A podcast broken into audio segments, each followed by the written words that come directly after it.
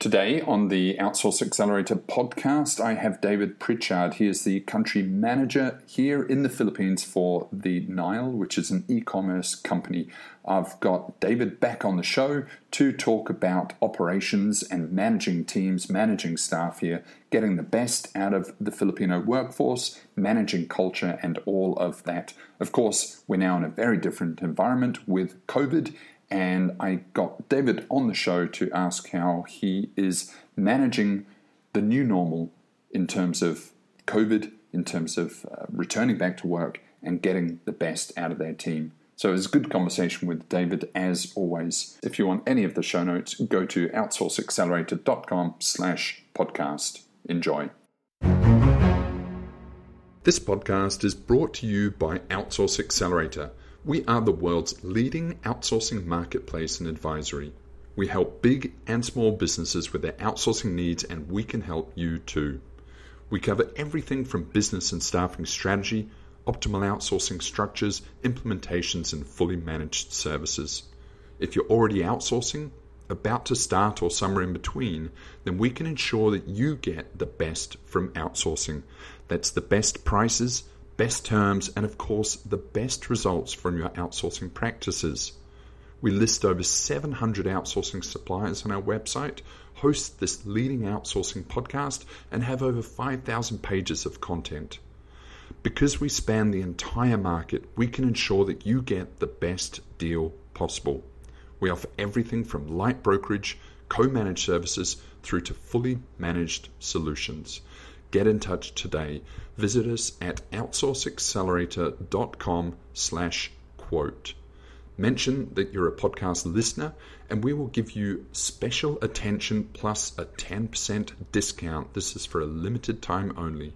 Go to outsourceaccelerator.com slash quote. Hi, and welcome back, everybody. Today I have back with us David Pritchard. He is the country manager for the Philippines for the Nile Group, which we're going to find out about in a minute. I've had David on the show a number of times before because I see him as quite the expert in managing people, in optimizing operations, mastering Filipino performance and work culture. So it's great to have you on the show again, David. And I want to really dig in this time to see what has changed, what has happened uh, with the advent of COVID and how that has affected your operations and how you have overcome it. So, welcome to the show, David. How has it changed for you with COVID? Thanks very much, Derek. very nice to be back on for the third time, I think, and always a very flattering introduction. Uh, right, so very good question. Uh, we're about a year in, um, and probably for like most people, it's really been a whirlwind of a year. It's amazing to think that it's already coming around about the time of year when we were starting to realize that there was a fairly serious problem on the horizon, uh, which I guess for, for, us was around about February or March last year. Um, like a lot of companies, uh, we had to scramble very fast to um, move to a different work environment that suited the pandemic conditions. Uh, I won't go into too much detail about that because I'm sure a lot of your other guests have spoken about that, and it's probably a bit stale too because that's all a year ago. Um, but uh, now, what was a very rapid sort of scrambled solution, getting all our employees into a work from home environment, has become really the, uh, as they say, the new normal, at least for the time being. And so uh, the last 12 months have really been about adjusting to that and figuring out what the challenges are and uh, how we can make it work for us. Um, ideally, get better results, but at least um, not have too much fall off the radar screen. So it's been a very interesting experience. Yeah. With with COVID, obviously, you know there was the initial scramble, and you were getting used to processes again. But of course, with COVID, things were changing all the time. There was lockdown, then there wasn't lockdown, and, and things like that. But after the scramble, and you were then all work from home, at what point did it start to feel kind of uh, operations as normal? Was it three months, 12 months, or you're still coming to grips with it? Yeah, I'll, I'll let you know when we hit that point. I don't think we ever really felt like that. Um, an additional element for us is that we're an online retailer. So our core business in Australia is um, selling products online, uh, consumer items like books and toys and DVDs. Uh, and baby accessories. And so, just at the very time that we were having to adjust to the work from home environment, we also had an extraordinary surge uh, in activity because the whole world was going into lockdown, and so e-commerce and online retail took off. So we were dealing with massive volumes um, that we didn't normally see apart from Christmas time, and in fact even bigger than Christmas time. So we had this crazy volume to deal with in addition to the adjustment. So that took us, that sort of took the wind out of us in a good way for the first few months. Um, that began to settle down, I guess, around about uh, probably June or July. We sort of eventually kind of had got around to dealing with the volumes that had become normal by that point, and we were sort of used to it. And uh, that was when we started saying, okay, this is becoming more of a long term thing. Um, are we going to see the same productivity? What do we need to do to get the same productivity with our employees working from home, uh, spread out across the country as they are? Um, and it was around about that time that I think we had to really start um, looking a bit more hardly. Uh, a lot of companies reported having a major drop in productivity after the first couple of months. In the Philippine context, uh, you had a very hard lockdown, as I'm sure has been covered on some of your previous episodes. That lasted, how long was it, Derek? It was about um, the initial kind of lockdown was at least two months, was it not? Yeah, I think it was three months, but it didn't. It hasn't really loosened up that much since then, has it? Well, uh, I guess I guess yes and no. I mean, during that first lockdown, I was actually, to be fair, out of the country because I found myself um, uh, in New Zealand temporarily for a holiday at the time, and then um, I ended up staying for a few months. So I was managing things remotely until August. But uh, as I understand it, um, the they started to release things a little bit after that first initial lockdown, and people had a bit more freedom to go out. Um, and a lot of BPOs I've heard have reported seeing their productivity drop significantly when that happened. So when people literally were stuck at home and they couldn't do anything, they couldn't go anywhere, um, they had nothing else to do but actually work. So people saw an initial surge in productivity that got everyone excited. Um, but numerous people I've spoken to have said that they saw it really drop after that because people then had freedom to go out and do things, but also less oversight and less supervision, um, and just generally more freedom to do what they like in their own home rather than being in an office environment. So we were quite scared of seeing the same thing. Uh, and surprisingly, um, it didn't really eventuate, um, apart from some isolated cases, maybe with the odd employee here and there. Um, I was really surprised to see productivity um, as good or better, and also just sort of seeing um, a greater degree of commitment from our employees, uh, which was actually sustained and still sustained to this date. Uh, Fantastic. And, and, just just take us back, David. With uh, introduce the Nile. So you are an e-commerce. It's uh, yes. Australasia based. Uh, and you, you know, as most e-commerce has done, you saw a huge spike in in sales and revenue, um, which then would have, of course, uh, created a lot more work for you when you were probably, you know, very compromised and, and scrambling internally. Can you, yeah, uh, just give us a background on the Nile? Yeah, so the Nile uh, is um, our principal brand. So it's like the river in Egypt, the Nile, and uh, we have a business to consumer website selling uh, books primarily, but also toys and baby accessories. And we've spun that off into a few additional websites. Um, the second one is tinyfox.com.au, which is a baby accessories website. And we have uh, additional plans to expand our categories online and probably expand the websites. But it's business to consumer retail, and uh, we've been operating in the Australian market for well over a decade. Uh, and so that's our core business. And in the Philippines, we have our own um, in house operation. You might call it a, a, small captive that is entirely dedicated to servicing the Australian parent company, doing all tasks like customer support and all back end tasks. Um, so that's a bit of background of what the Nile is. Uh, and as you were alluding to, um, our, our volume is very seasonal because we're a retailer. So uh, at different times of year, we normally have big spikes in volume as people are purchasing things online and making discretionary purchases. But uh, last year, that was all thrown um, totally off kilter by the crazy year that it was, and so uh, we tend to we tended to see our fortunes rise and fall with the degree of lockdown uh, in Australia. So, for example, when Victoria, whenever Victoria goes into a hard lockdown, which has happened several times uh, over the last few months, we always see a spike in sales because people are at home placing orders. So we have people at home in Australia placing orders, and then we have our employees at home dealing with those orders and doing all the work around it. And so there's a bit of a connection there. That's amazing because all of the, the brick and mortar retailers have have had to do their own scrambling to actually try and generate business online. Uh, and you know some of them have, have literally had to start from zero and, and build up the capabilities, whereas you as a company were fully primed for the opportunities, the silver lining within this pandemic. Yeah, and but having said that, it comes with its own challenges because you are also trying to figure out the new normal and the new operational standards. That's right. Yeah. Um, so yeah, we were primed for it, and we didn't expect it. Um, and uh, yeah, the entire online industry saw an extraordinary surge. Um, the the effect of the uh, the pandemic, and of course, it's a terrible thing, and um, there have been a heck of a lot of losers out of everything that's happened over the last um, over the last year, and we absolutely feel for people that have had hardship, lost their jobs, um, had health issues, etc., etc. But um, for the o- online retail industry, it actually brought us forward several years, um, which it literally kind of doubled the market. Um, and probably where we are now as an industry in Australia probably would have taken us several more years to get to. Uh, I've seen estimated five years. So um, it was really huge for online. We were positioned for it. Um, you just had people in the market who some people that had never placed an order online before, it never even occurred to them to order online, uh, that always gone to bricks and mortar, suddenly they were checking out online. Um, so that, that was this, this massive um, surge of new customers. And then, of course, those customers that maybe were only very occasional online purchases became frequent online purchases. Um, yeah, even myself, I, as, as, a consumer, I realized that. Um, even though I work in online retail, suddenly I found my own shopping patterns uh, dramatically too.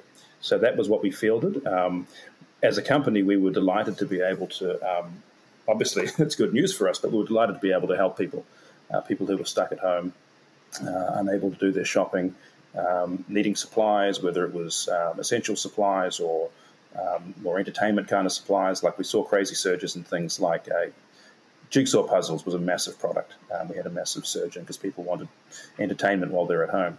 So we were happy to um, be in a position where we could leverage that and really help, I guess, the public deal with the challenges of, of lockdown. Uh, and yes, it did create logistical problems for us. It was a challenge um, across the company, but certainly for us here in Manila. Um, but they were all good problems to have. Uh, we do not have anything really to complain about about how the last 12 months have gone. And operationally, then, what are some of the headlines of things that you've noticed pre to post COVID, pre to post work from home? Okay. Um, so a huge benefit for us was, um, I guess, the additional labour capacity we got out of our workforce because they didn't have a commute to worry about. Um, we, uh, we, we have you know surging differences in volume. You know, it's quite variable. Sometimes we're talking across the course of a year, but even sometimes during a day or a week, we'll have crazy surges that we didn't anticipate, and we need additional labour. Um, in the past, we were constrained to an office environment um, where we had employees who had commuted from various parts of Metro Manila, sometimes transiting for an hour or two hours, um, to work a fixed shift in the office. And you know, times would occur when I'd suddenly say, "Well, actually, I need a bit more. Um, we've got a higher volume here. I need you guys to give us an extra couple of hours of overtime or whatever it is. Just push that extra little bit just to get us across the line." And it was very challenging to get those kind of commitments from our employees. And they had a pretty good excuse for it because coming to work at a certain time was a major logistical operation for them.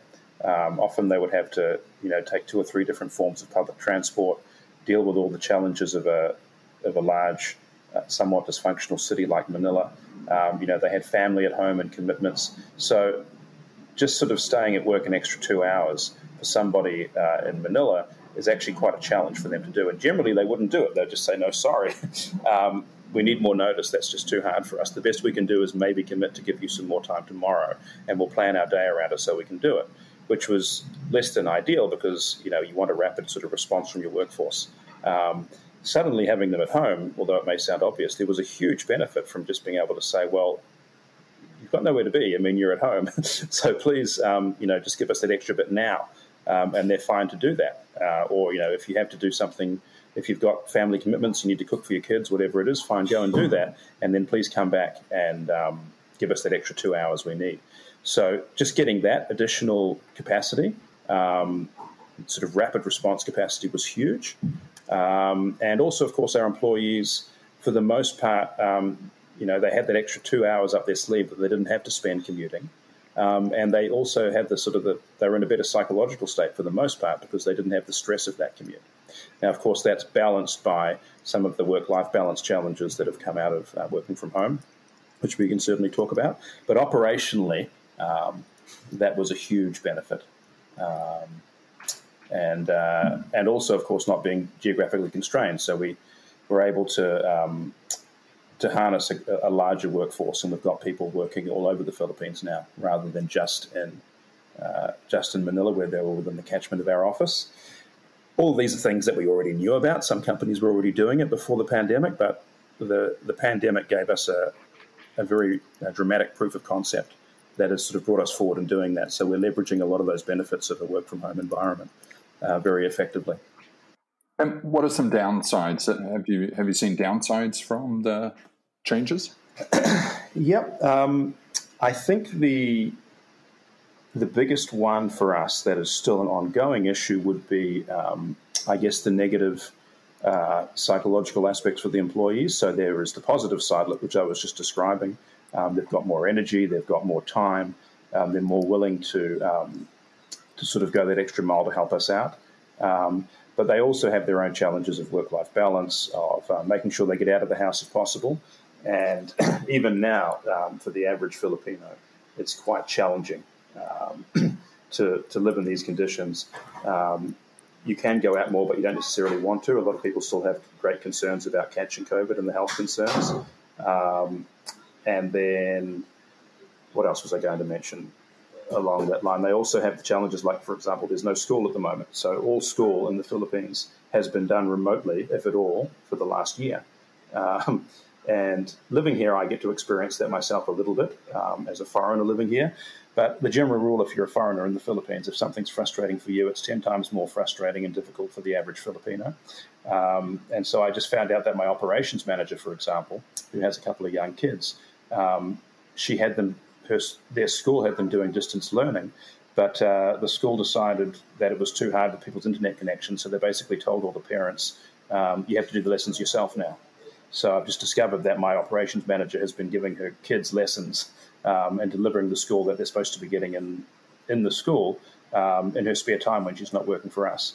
So they face a lot of challenges like that, trying to juggle all these different responsibilities they have, and that has taken its toll on them psychologically. Um, increasingly, I'm starting to get questions about um, returning to an office environment, at least partially.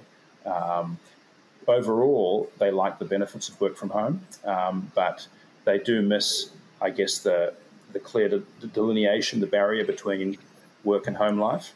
Um, and they also miss the interaction. You know, those intangible interactions you have if you're in a work in, in an office environment, working with different teams. As I'm sure you've probably covered in previous podcasts, there are certain things that you just can't replicate on a Zoom call or a Google call or whatever else it is.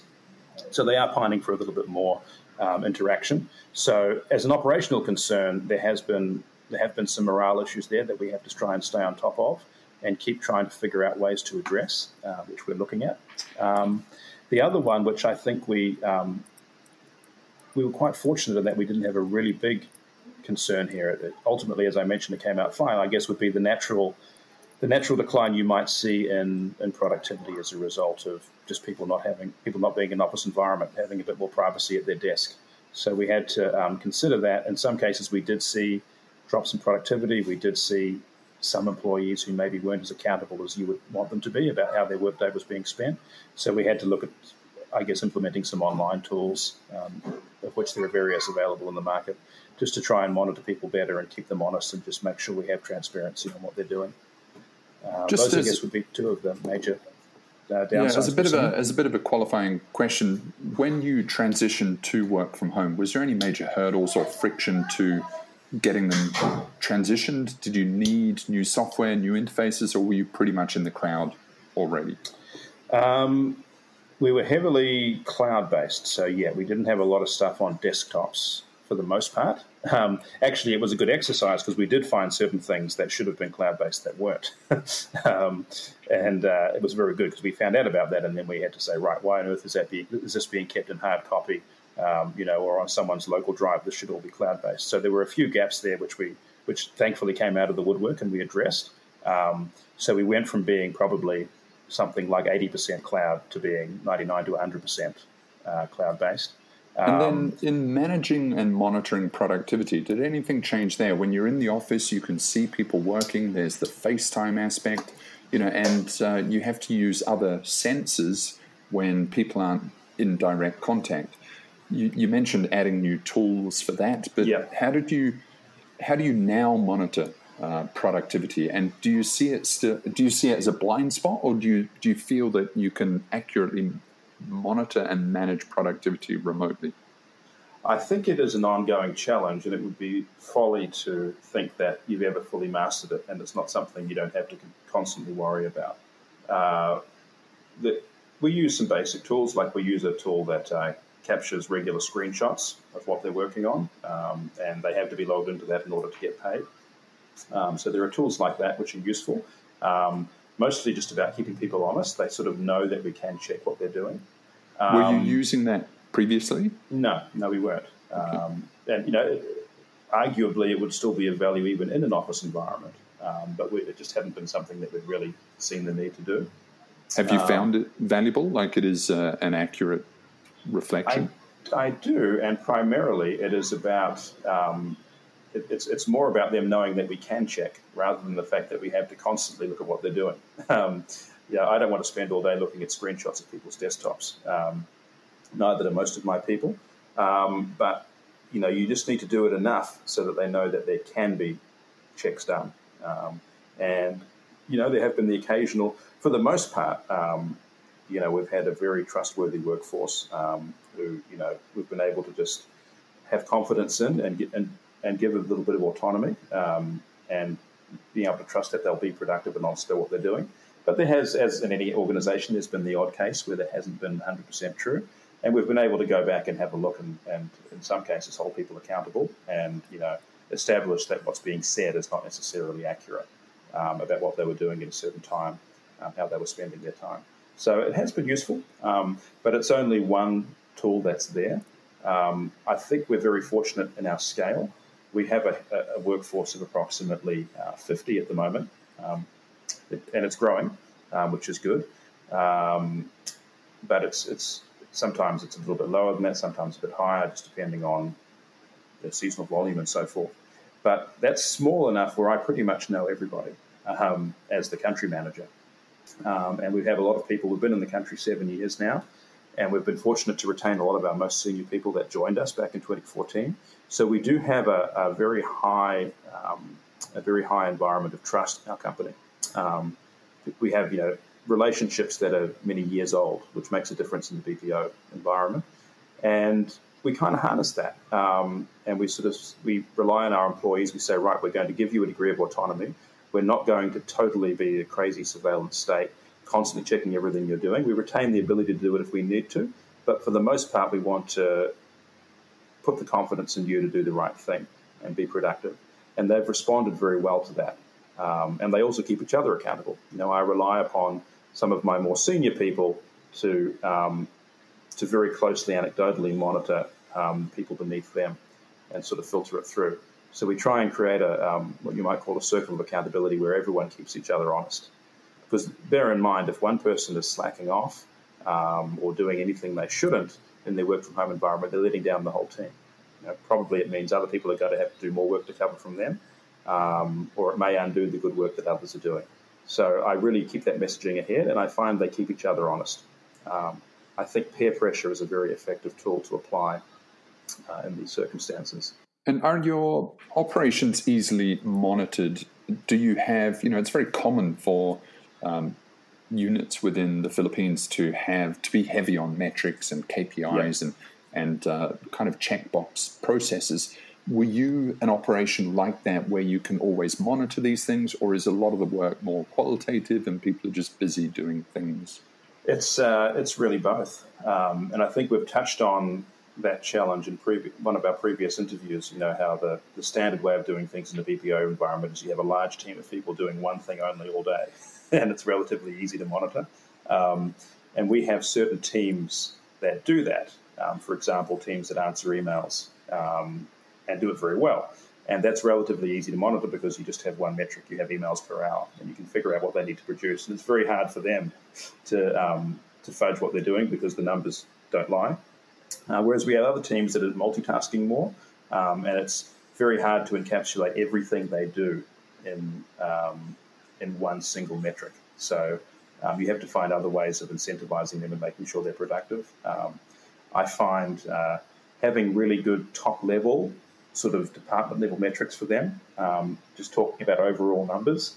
Um, like, for example, with a team that deals with uh, order fulfillment, making sure um, all our customer orders are fulfilled, dealing with any exception. With them, it's very hard for us just to break it down in the same way that we break down, for example, answering emails, because they have a range of different tasks that are all related to that one function. But we can look at our overall order fulfillment rates and how it's trending up or down, and then we can try and incentivize, give them incentives saying, right, if we hit this particular number as a company in terms of our fulfillment rates, the number of defects, um, then there can be an incentive for you. And so that incentivizes the team to do whatever they can to be more efficient and contribute in whatever way they can to that higher level company level metric. So we try that approach with teams that are less, um, less simple metric oriented. Um, and something else which has been accelerated a little bit by pandemic environment is I ha- as we grow, we can specialize a little bit more. And so in some cases, existing teams have been split up into more specific teams with more specific responsibilities. And the more specific the responsibilities and the tasks, the easier it is to set metrics that are meaningful. So that has happened. That we were kind of in the process of doing that before, but probably that's been accelerated uh, in a few cases just by the pressure that came upon us with the uh, with the pandemic. When the pandemic started, you had processes in motion and you were able to transfer those home. Now, if you were building new processes from scratch, bringing on new people, and it's all in a remote environment, is it as easy? You know, is it a saving grace that all of this was sort of in process already and it's continuation? How do you see the building of new teams, new processes in a remote environment? Um, it's it's a bit of both. It's easier in some respects, harder in others. Um, one great benefit which I discovered is um, is, is being able to record demonstrations, um, which we didn't generally do when we were um, training people in the office. You know, I, if I was the one demonstrating, which sometimes I was, um, sometimes it would be um, our, our, process people. But um, either way, they'll give a live demonstration and explain everything um, to the new people being trained, and then from there they'd go on to a bit of um, one-on-one hands-on training. But um, it was never really something that we kind of recorded and broadcast. Now we often have to give these things over over video calls, like a Google call, and we make use of the record function. And uh, one thing that I've always been aware of but never fully addressed is that I speak relatively fast. Uh, I have an accent that um, Filipinos don't find that familiar, and uh, often things I say get lost on them, and they're maybe a little bit shy to tell me. Um, so now what they do is I'll demonstrate something. I'll demonstrate a new piece of software we're using, a new tool we've got, a new process, um, and not only is it done live, but they get a recording of that, and then they go away and they watch that recording several times over until they fully get it. um, that's something we didn't do previously, um, but now that's just a, a, function we always seem to use, and um, that's made a big difference. Another thing is uh, there's uh, subtitles on. Um, you can there's a feature I discovered on Google Calls where you could turn on captioning, and I discovered that my employees were captioning me. So when I'm talking, they can actually see subtitles what I'm saying, which helps them understand. Um, so, in terms of demonstration um, of new process, uh, that has been one benefit we've seen. The challenge, of course, is that you don't have effective side by side. It's much harder to do side by sides. And once you've demonstrated the process and you need to kind of lock it in and give the person hands on experience, it's much harder to do that if you're not in the same room and looking over somebody's shoulder. It just isn't quite the same when you're looking at screen sharing. Um, and um, yeah, we just we're aware of that. Um, we have to try and compensate for it however we can. But I have found that element harder. There's just something slightly intangible. It's just not quite the same when you're watching someone remotely. Um, and then, lastly, on that point, once you've rolled out a process, often people get the basics, but they only master it with practice. And they also master it through sharing best practices and kind of being in the same space um, and sort of seeing what each other is working on, talking about it as they go. Uh, and I find that's the next step that gets you from maybe being 70 or 80% across a process to being a process master. Um, and that is much harder when you don't have teams working in the same place. Mm. Um, that's that's definitely something I've seen. I don't have an immediate answer to it. Um, it is a, it is a significant challenge that we're aware of, um, and we try and deal with by having regular huddles and so forth. Having you know, every team has a chat room where they constantly talk, um, but thus far we haven't been able to fully replicate the benefits of having three people sitting in a room or five people or however many people it is. Um, just generally working on the same task and chatting about it, um, sharing the experience. So that's that's an that's an element that is more difficult with rolling out processes and making sure they're followed consistently. The Filipinos are very strong on culture, and you know the the Christmas parties are huge, the summer parties are huge, and generally the work environments are pretty enjoyable, happy places. Uh, how are you doing with team building, and what was your Christmas party like, considering the new normal? it was um, it was strange. I'm still getting used to these virtual events. Um, both in the company also just generally around. Like, I mean, every everyone's all these different organizations I used to be part of that used to have in-person events, you know, like um, uh, expat chambers of commerce and so forth, and social groups in Manila. They're doing all these weird Zoom events, you know, where they you go on Zoom and you pay something, and then they send you the food to your house, and you sit there and share a meal and a drink remotely through a computer. It's kind of odd to me, and I still fully haven't. Um, I, I have to say, as an individual, I haven't quite embraced it it just makes me sad to think that we can't have in-person events. Mm. Um, but you know, people are innovating with that. Um, as a company, we've done that as well, um, and my employees have embraced it more than I have. uh, we um, we had something called lockdown lunches, uh, which we started doing every single week. And so uh, on a Friday afternoon, everyone would have lunch at the same time, a great big video call, and then um, they would have trivia. Like the, there are various trivia apps you can do, so they play games like that and there was huge participation in that. And um, if you've ever been around Filipinos, when they get in that kind of environment and they're just in a social environment, participating in some type of shared fun activity, they're extraordinary fun. You know, um, everybody's joking, they're all laughing, and it's just it's almost energizing to be around. It's just so positive. So they embraced that and they really appreciated it. So we've carried that on. Um, that's become a tradition. Um, and then we did have a Christmas party. We had a we always do it slightly earlier than most companies, late November and uh, we did it all online. We, we organised logistically to get food delivered to everyone, which was quite a challenge because we have people all over Metro Manila and out in the province, all over the Philippines. Um, but we found a catering company and we had an army of, um, of motorcycle drivers to deliver the food. So they had a really decent um, meal delivered to them, along with uh, gifts and prizes. And um, we had prepared, you know, every it was divided into teams who prepared video items. And this is quite common at Christmas parties, you know, to have like a, a you know, a sort of a team, whatever you call it, like a, a song and dance number. So they did all that um, remotely. Um, and we just sort of sat back and um, had a really fun Christmas party. It was great. We had prizes um, and it worked well. I was surprised by how well it did work, and it was a credit to my team for putting it together. Um, and people have all of those kind of remote activities that we can do. Um, the team have really embraced, and they've said they really need it because they've been missing that interconnectedness that they had previously in the office. So um, everything like that we've done has had a very positive uptake from the employees. And look, we're just waiting to see how things go with, with COVID in this country and when restrictions get pared back a little bit. Um, one thing that's for sure is that we don't really anticipate ever going back to the way it was before and having everybody in one office working nine to five. Um, you know, we'll we'll move on to a different phase, but we're never going back to that old normal um, work from home is going to be part of our mix pretty much indefinitely. Um, but we want to get into a space where we can actually have more opportunity to meet in person. So we're looking into having um, possibly using co-working spaces and uh, having people meet up once a week or once a month and working in the same place. Uh, and then also maybe doing larger off-site kind of team building exercises, like even a weekend away, where we go to a resort or somewhere like that and you know, we're hopefully um, as things open up a little bit more um, and people's anxiety goes down a bit more, we can start experimenting a bit more with that. Um, so, you know, the, the, horizon's opening up a bit there, um, and there's more to do. But there is definitely a, a yearning for, for, more interconnectedness, and, and, anything that we can do to encourage that um, is a priority for us.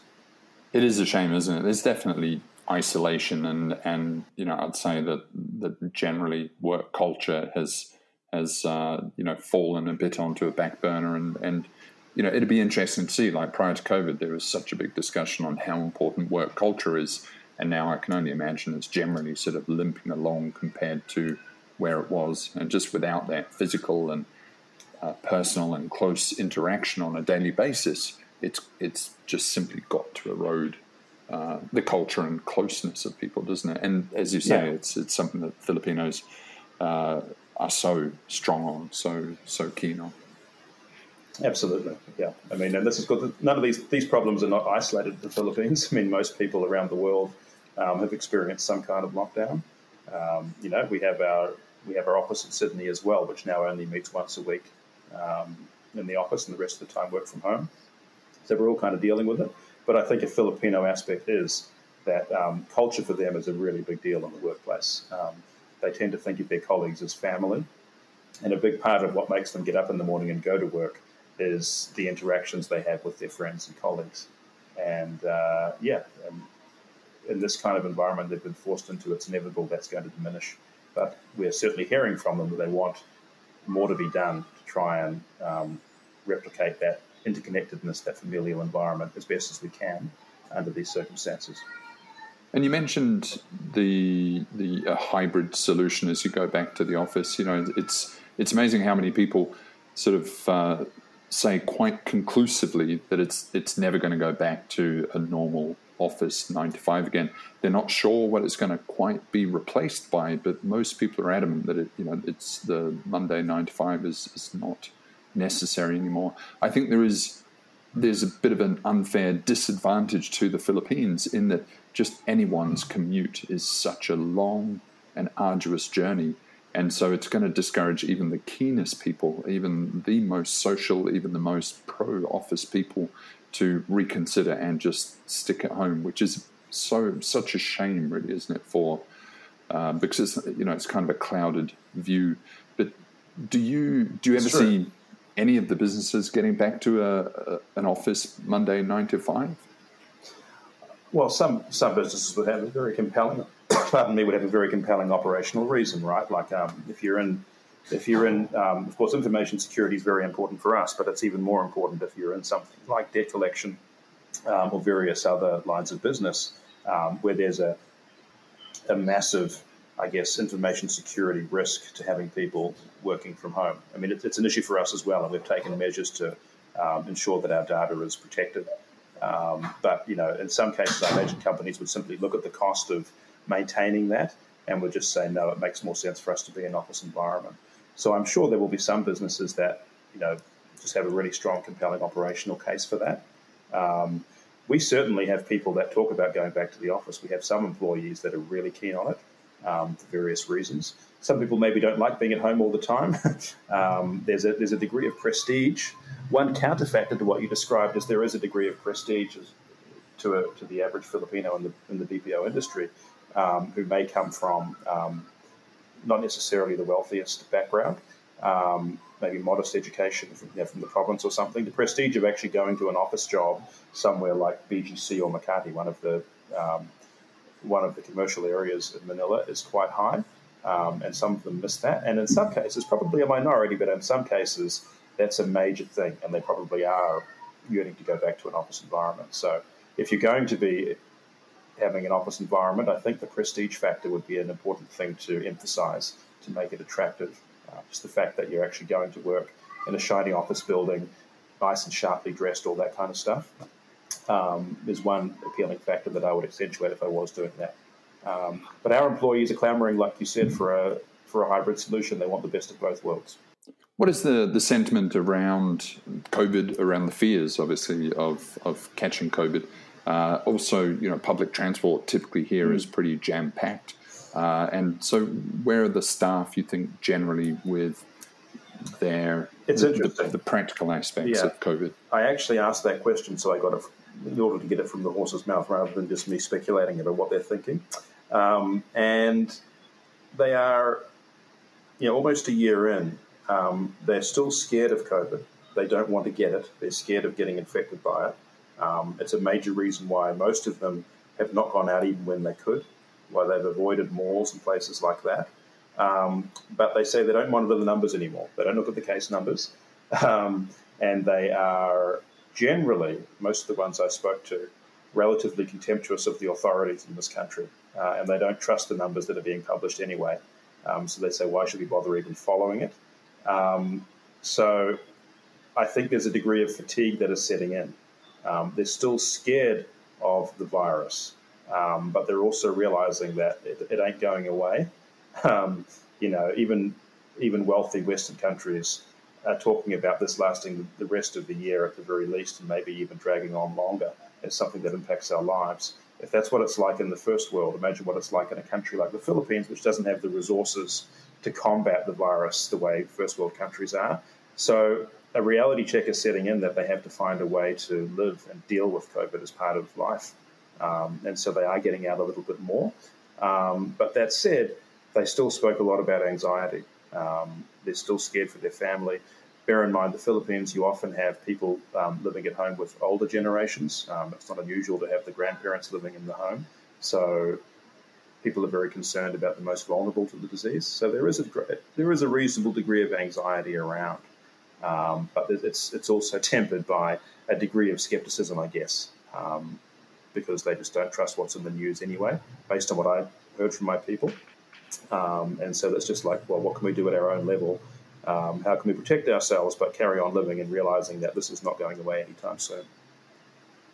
And I'll just this can be the final question, but in terms of looking into your crystal ball, David, if, if work doesn't really return to the way it ever you know the way it was, and remote is a new normal. How do you see the future generations in twenty or thirty years of the of the the young generation that enter a workforce and don't have the social cues? They're not learning from sort of mirroring other people in the office. Uh, and they're not picking up on the subtle skills of, of professionalism and discipline and uh, you know and operational nuances.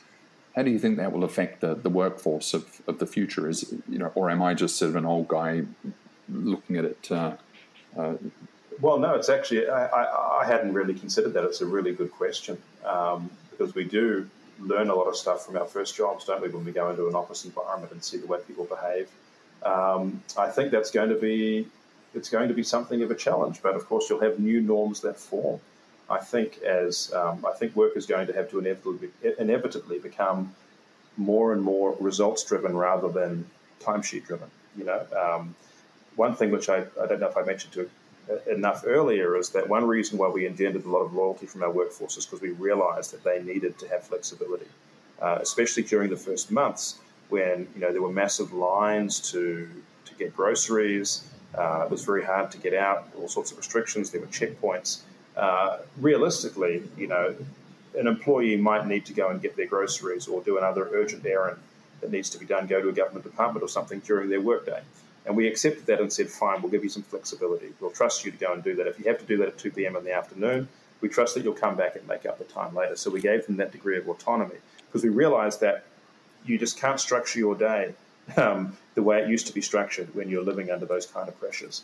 Um, and that, I think, for the most part, our employees demonstrated they could be trusted to do that, and they've repaid us with a degree of loyalty for that. Um, but what it illustrates at a, at a, broader point is that um, the line between work and work and play and work and family life is inevitably going to be blurred. Um, you just can't sort of say, right, I want a nine to five mindset now. Um, even myself, I have my daughter who has to have her remote distance schooling, so I have to stop and assist her with that. Thankfully, I don't have to do the whole lesson myself, but I have to stop and set that up for her and keep an eye on it things come up throughout the day that are not work related, and I deal with them. Um, and you know, obviously at a management level, I don't need to be measured based on you know being at my desk exactly between these hours. But even as you get down to more of a, an agent level, where traditionally it's all about literally clocking in the time, um, I think metrics and KPIs and just the way that work is thought about will be more about what value are you actually adding, rather than you know how many hours have you clocked in. Uh, and so I think behaviour and the expectations of workers will change. Um, and young workers entering the workforce will be conditioned by that, hopefully in a good way. Uh, but no doubt there could be some challenges um, when we have a generation of people that have known nothing different, that can't even think back to the way it was before uh, this new normal era. Yeah, that'll be crazy times when we have a generation that have never known uh, work from office. That'll be uh, That'll be Yeah, an exciting exactly. future. So, David, thank you so much. As always, it's it's valuable insights and a lot of first-hand experience there. So, thank you for that experience share. If anyone wants to know about the Nile or reach out to you, how can they do that? Um, I think I should be pretty easy to find if you just Google maybe David Pritchard Philippines. I think there's only one of me here. Uh, otherwise, um, my LinkedIn is probably an easy way to find me. Uh, and I think you might be able to put a link to that on the podcast. Absolutely, we'll do that. Thank you so much, David. All right. Thanks very much, Derek. A pleasure.